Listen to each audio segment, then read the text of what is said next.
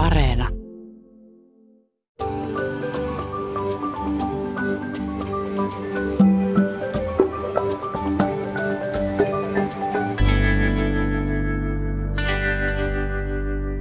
Äitiys tuntuu usein olevan jotakin aika kaunista ja jopa pyhää, jonkinlaista elämän ihmeen äärellä olemista. Mutta mitä jos äidiksi tuleminen onkin vaikea, jopa traumaattinen kokemus? Yhä enemmän on alettu puhua sekä synnyttäjien että hoitohenkilökunnan ajautumisesta ahtaalle. Onko Suomessa käynnissä jonkinlainen synnytyskulttuurin murros ja miksi? Luvan kanssa saamme jakaa seuraavan sosiaalisessa mediassa julkaistun erään pääkaupunkiseudulla asuvan pienen vauvan äidin kirjoituksen. Ei ole tarpeeksi vauvoja. Tehkää niitä vauvoja. Nyt kaikki talkoisiin. Vauva tulossa. Annas kun hyysätään sinua nyt oikein kunnolla. Voit huonosti. Nyt on tärkeintä sinun ja sikiön hyvinvointi. Lepää nyt vain. Aloit synnyttää. Jos tuntuu turvattomalta kotona, tule tänne. Täällä sinua hoidetaan. Vauva saapui jipii. Tukkimiehen kirjanpitoon yksi sakara lisää. Hirveästi onnea, mutta nyt sun täytyy lähteä. Heippa ja kiitos tästä. Ai, jäi traumat, kun synnytyslääkäri väkivalloin repi alapääsi auki kuin joululahjapaketin ennalta varoittamatta. No semmoista se on. Tässä puhelin aika. No nyt se piti perua, koska korona. Ai voit huonosti, koska vauva itkee kaikki yöt ja olet yksin lapsen kanssa. Voi että, kyllä se menee ohi. Se on katos se koliikki. Ai katos, sullahan on synnytyksen jälkeinen masennus. No mut lapsi voi hyvin ja kasvaa. Ota vähän nappeja. Ei ne lapset nuku ja sähän näytät voivan ihan hyvin. No nyt on se lapsi. Ai tarvit jotain. Ei tässä kuule resurssit kaikkeen riitä. On sitä ennenkin pärjätty, niin äläpä marisen nyt siinä. Lomautus, työttömyys ja lapsiperhe vai? Ette te mitään tarvi. Mut hei, sitten kun jaksat, niin tarvittais vähän lisää niitä vauvoja tulevaisuudessa. Veroja maksamaan. Hashtag mitta täynnä. Aika raju kuvaus äitiydestä kaksituhattakaksikymmentäluvun Suomessa ja herättää kysymyksen, onko meillä tarve jonkinlaiselle synnytyskulttuurin muutokselle. Aiheesta on meillä tänään keskustelemassa Kolme rukousta äidille -kirjan kirjoittanut Anna-Liisa Ahokumpu, synnytysaktivisti ja Kohtu on kaunein sana -teoksen julkaissut Katri Kiukas sekä Koneen säätiön rahoittaman Kamppailu synnytyksestä Suomalaisen synnytyskulttuurin murros -tutkimushankkeen johtaja, sosiologian dosentti Kaisa Kuurne. Olet kääntänyt korvasi horisonttiin. Minä olen Hilkka Nevala. Ja minä Mikko Kurenlahti. Tässä alkuun kuultiin aika raju yhden vastikään äidiksi tulleen kokemus. Anna-Liisa Ahokumpu, mitä ajatuksia tämä sinussa herätti? No kyllä semmoisia, että kun olen paljon keskustellut nyt ihmisten kanssa synnytyksistä, niin vähän vastaavia eri, eri kohdista, niin on tullut kyllä vastaan näissä keskusteluissa vastaavia kokemuksia. Entä Katri Kiukas? No ehkä mulla pisti korvaa jotenkin tämä, että kuinka tyypillinen kokemus niin kun silloin, kun me tehtiin tätä synnytysväkivallan vastaista kampanjaa, niin just tämä joku tämmöinen ilman lupaa ja jotenkin kivuliaasti tai jopa väkivaltaisesti tehty toimenpide on, että ei ole todellakaan ainoa synnyttäjä, joka tällaista on kokenut. Ja Kaisa, mihin sä kiinnitit huomiota?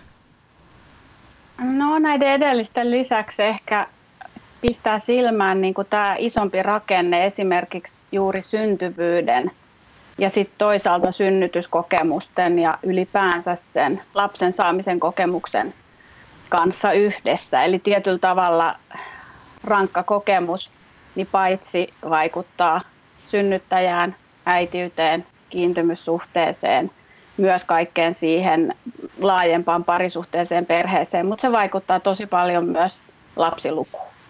Et tietyllä tavalla tämä suomalainen syntyvyyskriisi, niin sitä ei ole tajuttu katsoa tältä kannalta. Totta kai on myös kysymysmerkki, että onko se aina paras asia, että tulee lisää lapsia, mutta tässä on hirveä iso ristiriita yhteiskunnallisesti, että odotetaan lapsia, mutta sitten kuitenkin ne resurssit ja se tapa hoitaa niissä rakenteissa ei kykene huomioimaan synnytyskokemuksia tarpeeksi. Ja välillä mä kysyn jopa, että näkyykö se tämmöinen yhteiskunnallisessa mielessä naisen asema ja paikka just synnytyksissä. Miten yleisiä siis tällaiset kokemukset ylipäätään Suomessa tuntuu olevan? Onko tämä ihan poikkeuksellista, marginaalista, että tällaisia tulee vai miten, miten yleistä tämä on? No mä voin tietysti tutkimussuunnalta kommentoida, että kyllähän niin kuin enemmistö synnyttäjistä on tyytyväisiä tai melko tyytyväisiä. Se ei aina tietysti kerro koko totuutta, että se miten sitä mitataan, niin on niin kuin oma kysymyksensä, mutta kyllä meillä on myös tällainen ihan selkeä ryhmä ihmisiä, synnyttäjiä, jotka sitten on kokenut rankan tai jopa traumaattisen kokemuksen. Ja sanotaan, että siihen nähden, että miten ylpeitä suomalaiset on ollut äitiyshuollosta ja siitä, että meillä on maailman parasta hoitoa ja, ja tällaista, ja kuolleisuusluvut on todella hyvät, niin kyllä tämä on niin kuin sellainen ongelma, mikä on ihan selkeästi noussut, ja se on ollut tosi hyvä, että tämä aktivistiliike ja nämä erilaiset esiintulot on niin kuin havahduttanut ää, tätä järjestelmää myös sitten pohtimaan sitä, että kyllä mä näen, että tätä ongelmaa on, mutta myös parannusta on hieman alkanut tulla näkyviin. Mä oon itse huomannut sen taas tässä, että sekä myös näissä, että ihmisillä, ihmiset kokee, että on tällainen niin kuin kohtuullisen hyvä synnytys, niin monesti niissäkin tarinoissa voisit olla joku yksittäinen asia, josta on jäänyt paha mieli ja semmoinen vaivaamaan, että ihminen voi kokea synnytyksensä yleisesti ottaen, että se on mennyt ihan hyvin tai ihan ok, mutta sitten siellä on kuitenkin joku asia, mikä jää vaivaamaan. Niin kyllä, ja mä voisin tuohon jatkaa vielä, että, että tavallaanhan niin kun ne on ikään kuin vain jäävuoren huippu, ne semmoiset niin kun selkeän traumaattiset, hyvin niin kun huonot synnytyskokemukset, missä niin kun on selkeästi voi sanoa, että nyt niin kun on loukattu itsemääräämisoikeutta, on tehty ihmiselle väkivaltaa. Että sitten tavallaan niin kun just on näitä, että jossain kohdassa on joku semmoinen asia, mikä häiritsee. Ja me saatiin myös silloin aikanaan sellaista palautetta, että ihmiset rupesivat niinku miettimään, että, että, niinku tavallaan, että kun näistä asioista ruvettiin puhumaan, että hetkinen, että eihän sen ihan näin olisi pitänyt mennä. Että miksi, miksi se kätilö tuli tai miksi se lääkäri tuli ja teki niin, että eihän se mulle sanonut mitään, miksi mulle ei kerrottu. Että, että tavallaan niin kuin, ikään kuin se, se mittakaava ja se, se jotenkin asia tulee esiin vasta sitä kautta, kun ihmiset rupeaa tunnistaa, että mitä tapahtuu. Jotenkin tuntuu, että tästä, tämä on sellainen asia, mistä ei ihan hirveästi puhuta. Ja semmoinen, Anna-Liisa Ahokumpu, sullakin oli kokemus, että, että puhetta tarvitaan lisää silloin, kun itse sait lapsen. Niin kerro vähän siitä kokemuksesta.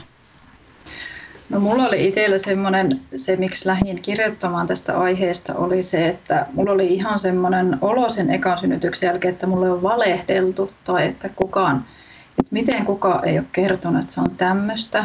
Ja sitten jotenkin, että ehkä myös se, että se ensimmäinen reaktio oli vielä se, että miten minä olen näin huono, että mulla on näin huono synnytys, kun kaikilla muilla menee hyvin. Koska kukaan ei ole ikinä kertonut niitä tunteita tai niitä tapahtumia mulle ennen. Että mä menin ihan tavallaan shokkona siinä mielessä sinne omaan synnytykseen, koska minä en ollut kuullut yhtään semmoista tarinaa, mitä minä olisin voinut mitenkään verrata siihen omaan kokemukseen.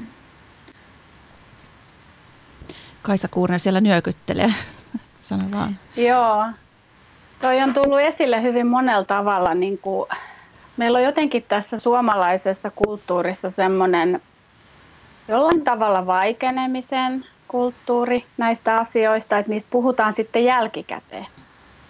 Mutta sitten myös, niin kuin, ja tämä koskee mun mielestä siis myös ihan niin kuin epävirallisissa yhteyksissä näitä meidän sosiaalisia verkostoja ihmisiä. Mutta sitten hoidossa on niinku sellainen haaste ja selkeä niinku ongelma mun mielestä, että tämä neuvola ja sen valmennus ja se, mitä saa synnytykseen ikään kuin eväitä sieltä, niin se on hyvin vähäistä. Eli tietyllä tavalla se valmennus on aivan riittämätöntä, sitä ei ole aina tarjolla. Aika iso osa siitä keskittyy siihen, että miten ikään kuin siinä hoitojärjestelmässä toimitaan. Että varsinaisesti sitä sellaista kehollista puolta ja sitä itse synnyttämistä, ja toisaalta tällaisia esimerkiksi jotain niin kuin vertaiskokemuksia tai muita, niin ei, ei siellä ole sellaista. Ja meidän aineistossa, jossa on tällä hetkellä parisataa synnytystarinaa ja sellaisia yksityiskohtaisia tarinoita, niin siellä on vahva semmoinen ikään kuin perusasetelma, että ihmisellä on ollut ensimmäinen synnytys rankka ja on just vähän niin kuin Anna-Liisa kertoo, ollut sokkona ja on tullut sokkina. Siis se, että tätäkö synnyttäminen voi olla ja tälleenkö tässä voi käydä. Ja, ja sitten jotenkin sen jälkeen sitten on ehkä toisella kerralla lähdetty sitten paneutumaan etsimään tietoa, hakemaan palveluita myös niin kuin julkisen järjestelmän ulkopuolelta. On tultu paremmin tietoiseksi omista oikeuksista, ehkä otettu doula synnytykseen ja sitten on saanut hyvän kokemuksen. Et aika monilla on tämän tapainen kaava.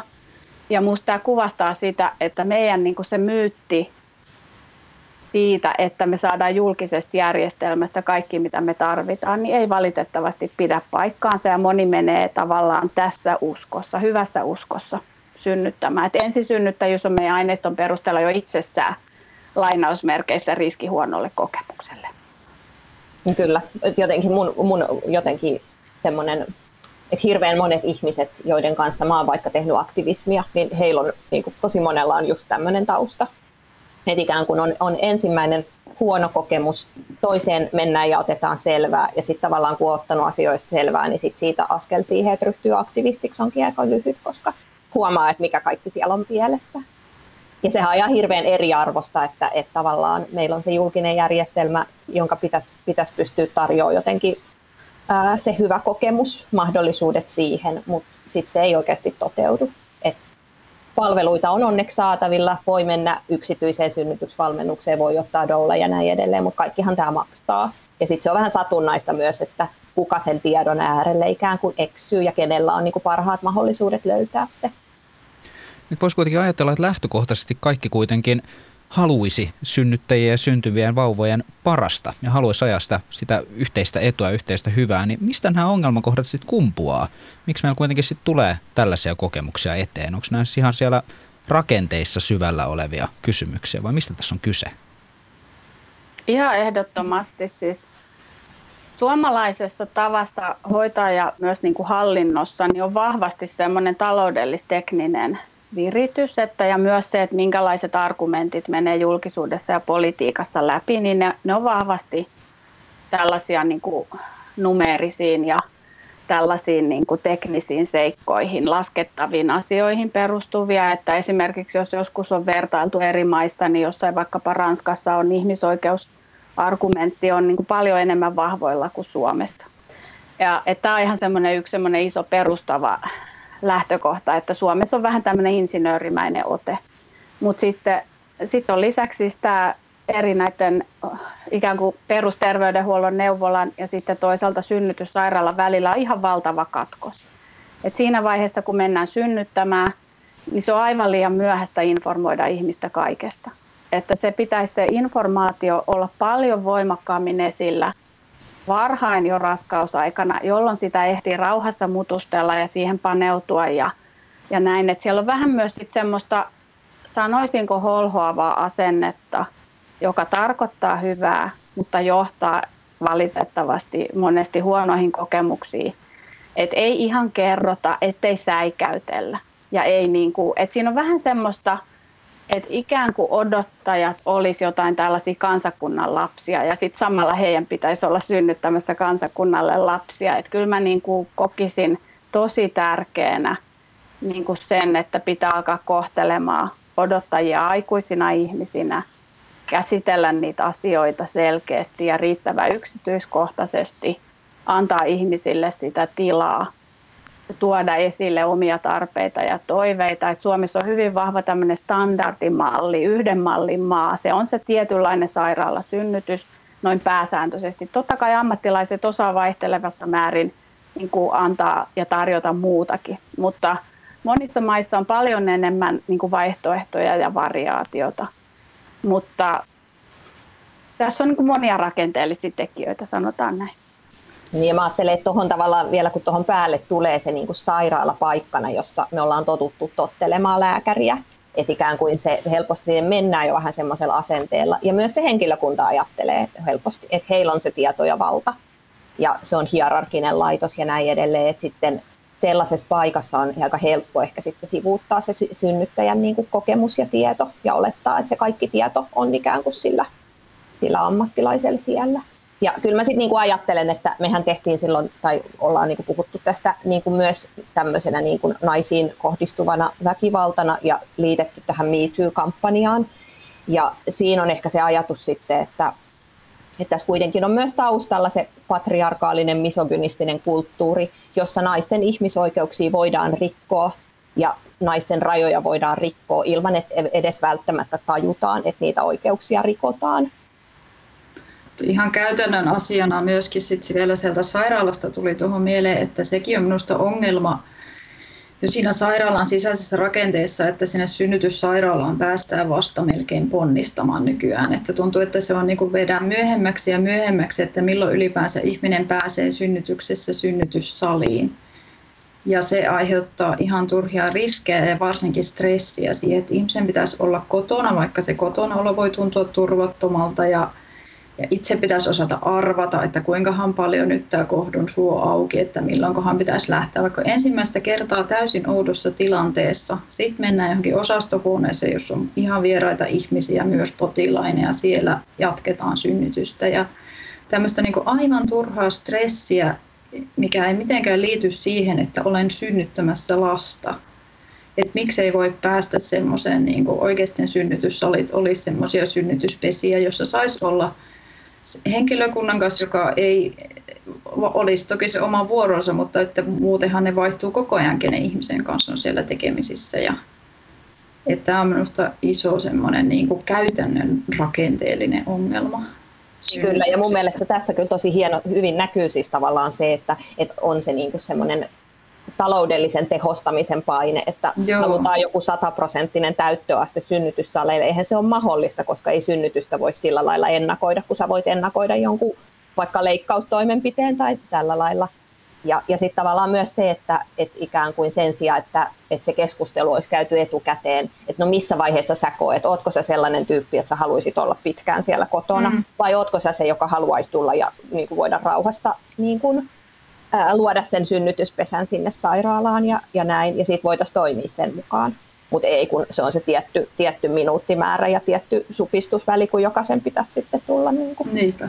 Kaisa Kuurne, tuota, on kuitenkin, meillä on kuitenkin jonkinnäköisiä oikeuksia myöskin synnyttäjällä, niin tiedetäänkö niistä sitten, että mitä kaikkea oikeuksia synnyttäjällä on? Mitä hän voi vaatia? Niistä ei riittävästi tiedetä, ei sekä synnyttäjät että myöskään ammattilaiset aina. Et tietyllä tavalla tämä koko tematiikka itsemääräämisoikeudesta, niin se on tietyllä tavalla nyt ihan viime vuosina noussut. Ja se on mennyt jotenkin tämmöisenä siis tässä suomalaisessa keskustelussa, että tämä tietoisuus nyt on lisääntynyt. Nyt itse asiassa meil, meillä tässä hankkeessa näkyy se sellaisena, että mua pyydetään aika paljon asiantuntijaksi erilaisiin työryhmiin tai kouluttamaan. Että tätä itsemääräämisoikeutta pohditaan nyt ihan vakavasti niin kuin HUSissa esimerkiksi ja sitten myöskin ää, eri puolilla Suomea niin on tullut paljon tällaisia koulutuspyyntöjä ja se tarve niin kuin, ää, on jollain niin kuin positiivisellakin tavalla niin kuin huomattu. Eli jollain lailla mulle vaikuttaa siltä, että samalla kun tämä rakenne on tosi haastava. Ja sitten meillä on helposti se ajatus esim. Juuri tuosta, mistä Anna-Liisa sanoi, että on ventovieraita ihmisiä ja miten sinne pääsee ja synnyttämään ja joutuu odottaa ja kaikkea tätä. Niin me ajatellaan tämä jotenkin tämmöisen välttämättömyysretoriikan tai ajattelun kautta, mutta ei meidän tarvitse katsoa kuin Pohjoismaihin, muihin Pohjoismaihin, niin siellä samoja kätilöitä seuraa raskautta ja hoitaa synnytystä ja sitten jälkikäteenkin. Tämä on tämmöinen suomalainen erityispiirre, tämmöinen liukuhihnatehdasmalli, jossa siirrytään yhdeltä ammattilaiselta toiseen ja laitoksesta toiseen ja niin poispäin. Että, ja jossa sä oot sitten ikään kuin siinä välillä tietyllä tavalla vähän niin kuin tyhjän päällä, että se kuilu pitäisi sen ihmisen sylittää itse se jollain tavalla, niin ei se ole mikään välttämättömyys, on muitakin tapoja järjestää hoitoa. Mutta että ihan selkeästi niin kuin nyt ää, tätä itsemääräämisoikeutta ja myös ehkä semmoisia käytännön tapoja toteuttaa, miten voi toteuttaa omia niin kuin toiveita ja järjestää sinne sairaalaan sitä tilaa. Ja sitten toisaalta siellä sairaalan puolella taas se, että miten niin kuin siellä saataisiin sitä kulttuuria vielä kuuntelevammaksi. Et mun kokemuksen mukaan mä oon aika paljon haastatellut ammattilaisiakin, niin ammattilaiset jakaantuu aika voimakkaasti samalla tavalla kuin synnyttäjät, että ei he ole mikään yhtenäinen ryhmä. Et kuitenkin ehkä suuri osa tekee tosi sydämellä sitä työtä, mutta kokee myöskin sitten, että ne työolot ja tilanteet saattaa olla sen verran niin kuin haastavia, että ei pysty antamaan aina sitä parastansa. Et tietyllä tavalla niin kuin tämä on yksi teema siellä ja sehän on ollut nyt paljon tällä viikolla just esillä. Mutta sitten toinen teema on niin kuin tämmöinen ihan ää, tietynlainen, niin kuin, että sitä, siellä näkyy sekä tämmöistä uudempaa kulttuuria, jossa on vahvempi synnyttäjän huomiointi. Ja sitten siellä näkyy sellaista vanhakantaisempaa ja teknisempää, jossa sitten helposti se kokemus jää sivuun. Mm. Ja ihan selvähän on, että siis sitä koulutusta tarvitaan ja tosi ihana kuulla, että, että te olette sinne päässyt kouluttaa ihmisiä. Että, tota, mutta että, mm, joo, tavallaan niinku, kans niinku resursseista, että mä, mä oon niinku aina itse ajatellut niin, että ne resurssit, ne on niinku tavallaan semmoinen välttämätön reunaehto sille, että syn, voi olla hyviä synnytyskokemuksia ja synny, synnyttäjät voidaan kohdata kunnioittavasti. Mutta että tavallaan ne ei niinku yksin riitä, mutta ihan selkeät on tällä hetkellä, kun katsoo tota, niinku kätilöiden ahdinkoa, että et, et resurssit ei ole riittävät. Tänään Horisontissa näin äitien päivänä me puhumme siitä, että olisiko meillä jonkinnäköinen tarve synnytyskulttuurin muutokselle. Aiheesta ovat keskustelemassa Kolme rukousta äidille -kirjan kirjoittanut Anna-Liisa Ahokumpu, synnytysaktivisti ja Kohtu on kaunein sana -teoksen julkaissut Katri Kiukas sekä Koneen säätiön rahoittaman Kamppailu synnytyksestä Suomalaisen synnytyskulttuurin murros -tutkimushankkeen johtaja, sosiologian dosentti Kaisa Kuurne. Tässä on pari kertaa nyt esiintynyt myös tämä aika latautunut termi väkivalta, ja usein kuulee myös puhuttavan siis synnytysväkivallasta, joka saattaa monen korvaan myös kuulostaa aika, aika hurjalta puhelta, kun puhutaan uuden, uuden elämän syntymisestä. Koetteko, että onko kuitenkin väkivalta oikea jopa tarpeellinen termi tähän keskusteluun tuoda mukaan? Että onko se, onko se oikea tapa puhua tästä asiasta? Mitä Anna-Liisa sä ajattelet? No aluksi ensimmäisen kerran on kuullut se itse asiassa tämän vuoden alussa vasta, että mulle se oli aika uusi termi ja ensi, ensimmäinen reaktio oli se, että onko tämä niin kuin liian voimakas. Just siksi, että kun se olo on, että kaikki kuitenkin haluaa sen synnyttäjän parasta, mutta kyllä mä sitten kun mä aloin miettiä asiaa ja seurata keskustelua, niin olen sitä mieltä, että termi on tarpeellinen siksi ensinnäkin, että ilman tätä termiä me ei välttämättä keskusteltaisi tällä hetkellä tästä asiasta näin paljon. Ja tästä on aivan välttämätöntä keskustella. Se on semmoinen niin kuin jo pelkästään keskustelun herättäjänä tärkeä termi. Kyllä me mietittiin silloin, kun me otettiin käyttöön tämä termi tässä tota, aktivisteina, niin mietittiin, että onko tämä liian raju, ja päädyttiin siihen, että me halutaan käyttää tätä just siksi, että, että tota, ää, meidän ajatus on se, että, että, että se korostaa sitä kokijan, kokijan niin kuin puolta siinä asiassa, että, että koska ne kokemukset on väkivallan kokemuksia.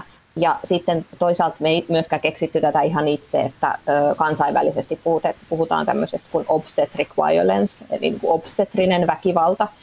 Ja sitten kuitenkin se taas tuntui hyvin semmoiselta niin kuin lääketieteelliseltä termiltä, joka ei avaudu sit kauhean monelle, niin sitten sen takia ryhdyttiin käyttää tätä synnytysväkivalta-sanaa. Mutta sitten toisaalta tuo obstetrinen väkivalta, niin se esimerkiksi esiintyy Y K:n ja Euroopan neuvoston tätä aihetta käsitelleissä raporteissa, joissa myös todetaan, että tämä on ihan niin kuin maailmanlaajuinen ilmiö ja koskettaa myös korkean elintason maita. Että, että siinä mielessä niin kuin, mun mielestä tälle on aika vahvat perusteet käyttää tätä sanaa. Mitä ajatuksia, Kaisa Kuurne, sulla on väkivaltatermin tarpeellisuudesta tässä yhteydessä? No siis kyllähän sitä, jos sitä ajattelee just tätä obstetric violence keskustelua, niin se on lähtenyt jo kaksituhattaluvun alulla latinalaisesta Amerikasta, ja vaikka se aluksi ehkä käsitti enemmän tiettyjen marginalisoitujen vähemmistöjen kokemaa väkivaltaa synnytyksissä, niin se siirtyi siellä lainsäädäntöihin ja sitten myöhemmin on levinnyt länsimaihin ja on levinnyt myös sitten Me Toon jälkeen tietyllä tavalla vielä väkevämmin. Että kyllä siinä on just toi Katrin nostama tämä kansainvälisten järjestöjen tietynlainen legitimointi takana. Ja sitten ihan tällä, jos mä katson yhteiskuntapoliittis, niin kuin yhteiskuntapoliittisesta näkökulmasta, niin se on just niin, että varmasti monenlaisia keskusteluja on yritetty avata julkisuudessa, mutta se ei sitten välttämättä niin kuin lävistä riittävästi niin, että, että se keskustelu lähtee käyntiin. Eli just toi Anna-Liisan mainitsema aspekti siinä, niin mä pidän sitä niin kuin tosi tärkeänä. Et musta tästä minä myös synnyttäjä Nämä liikkeestä on lähtenyt paljon hyvää liikkeelle. Et sehän on myös joltain osin motivoinut meidänkin tutkimushanketta ja sai niin kuin muut huomaamaan, että hetkinen, yhteiskuntatieteellisesti ei ole edes tutkittu näitä asioita kunnolla ja laajasti ja myös kriittisesti. Mut sitten taas tuossa synnytyskentällä, niin sehän jakaa mielipiteitä. Osa ammattilaisista pitää sitä hyvänä, osa ammattilaisista pitää sitä vaikeana. Osa sanoo nyt, että jollain tavalla se oli tuntui hirveältä silloin, kun se tuli, mutta nyt kaksi vuotta myöhemmin tuntuu, että on se ollut tarpeellinen, vaikka se oli niin kuin ikävää.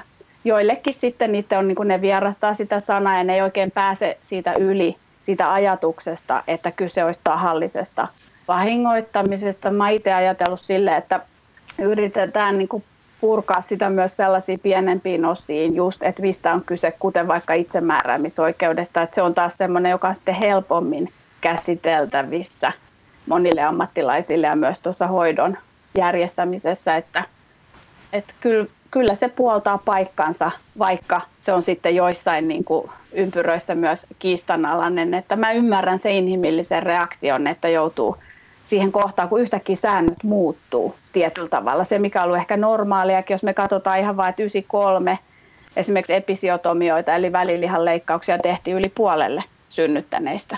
Ja nyt se on niin kuin alle kaksikymmentä prosenttia.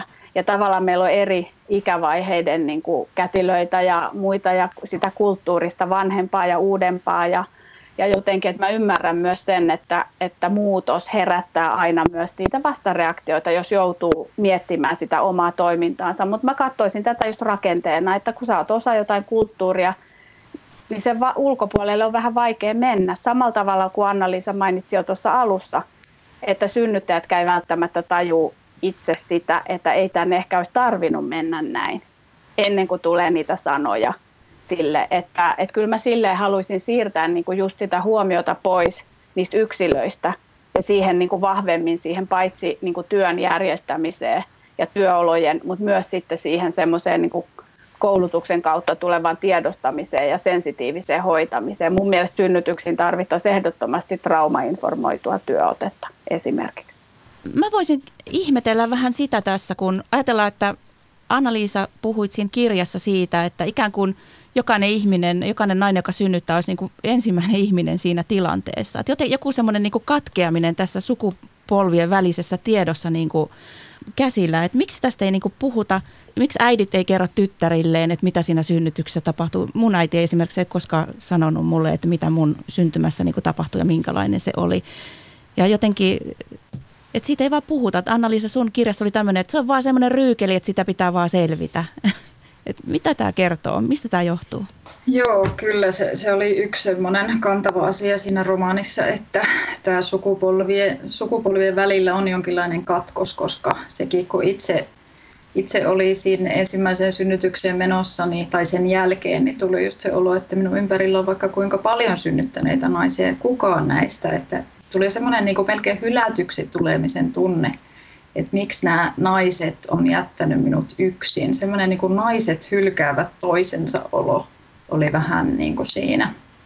Ja sitten kuitenkin tämä on niin kuin semmoinen, mikä on ollut lajimme keskuudessa aina. Tämä on niin kuin vanhimpia asioita, mitä on olemassa.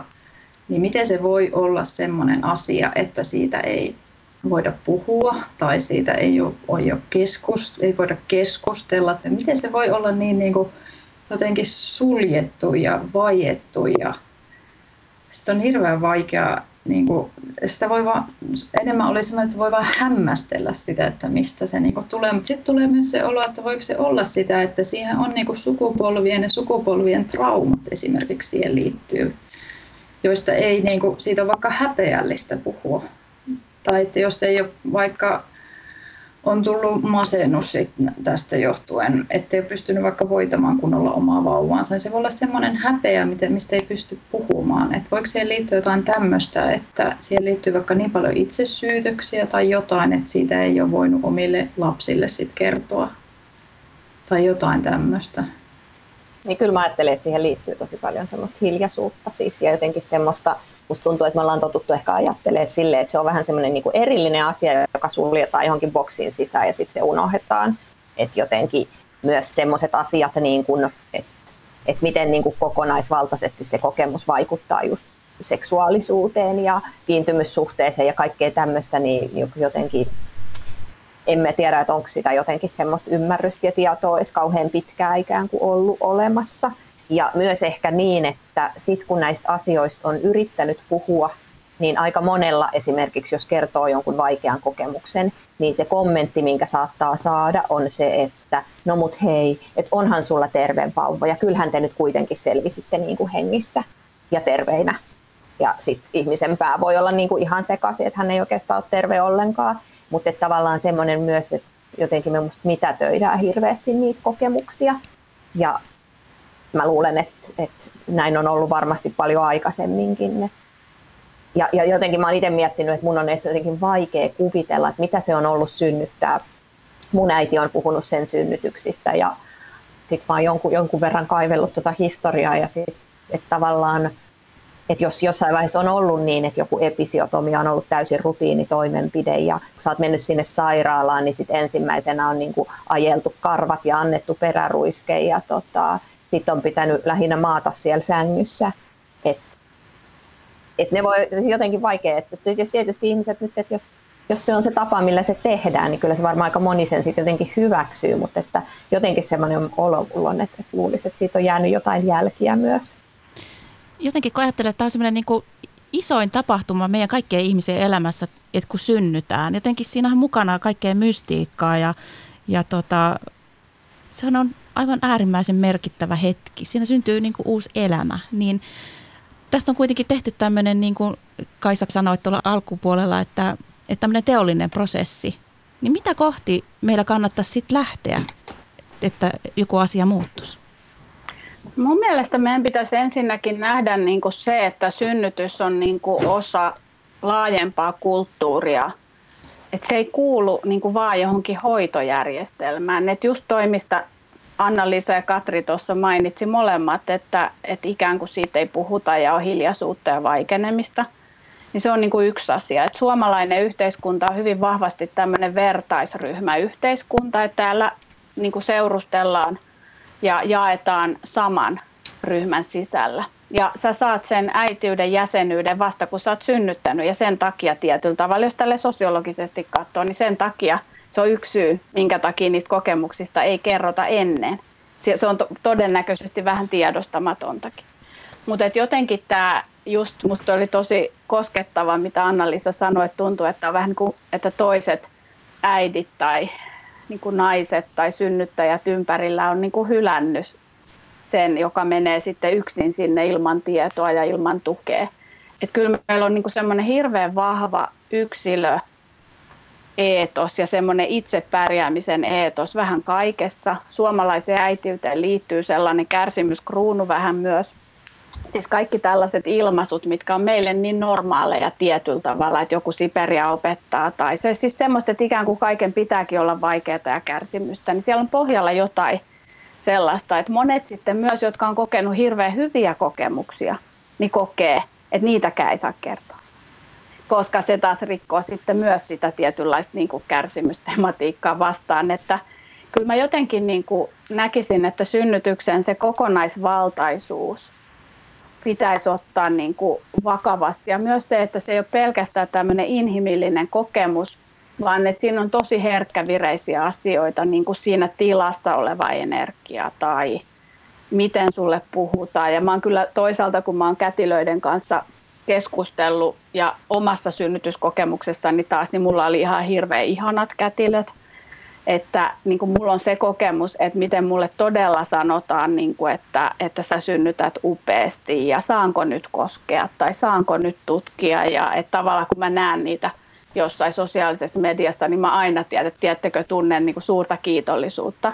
Niin se just kuvastaa sellaista, niin kuin miten haavoittuvainen tilanne se on, että ne henkilöt, jotka siellä on, niin niillä on niin kuin ehkä myös tiedostamatta, heille tiedostamatta tosi paljon just sitä niin kuin valtaa, jota sitten voi käyttää hyvin tai huonosti. Eli tietyllä tavalla niin kuin se inhimillisyyden tilan antamisen, myös sen, että meidän niin kuin kulttuurista on riisuttu tosi paljon sellaisia syviä merkityksiä, joita on vaikea pukea sanoiksi.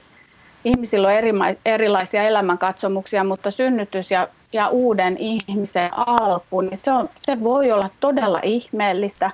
Se voi olla pyhä hetki. Se on joka tapauksessa sosiaalisesti ajatellen ainutkertainen ja pyhä sille perheelle, sille äidille, sille lapselle. Et se pitäisi niin kuin toisella tavalla osata nostaa. Et meillä on niin kuin kulttuurissa ehkä kuoleman kohdalla, niin vaikka siinäkin on näitä samoja haasteita näissä lääketieteellisissä toimintaympäristöissä, että me ei pystytä huomioimaan sitä riittävästi, niin sille on kuitenkin semmoista vaikutusvaltaista ja kulttuurisesti legitiimiä puhetta sen niin kuin edestä, sen puolesta, että kuoleman täytyy olla arvokas ja ihmistä täytyy niin kuin kuulla ja tätä näin. Ja tämä on se puhe ja se, niitä järjestelyjä, mitä mä haluaisin myös synnytykseen ja syntymään.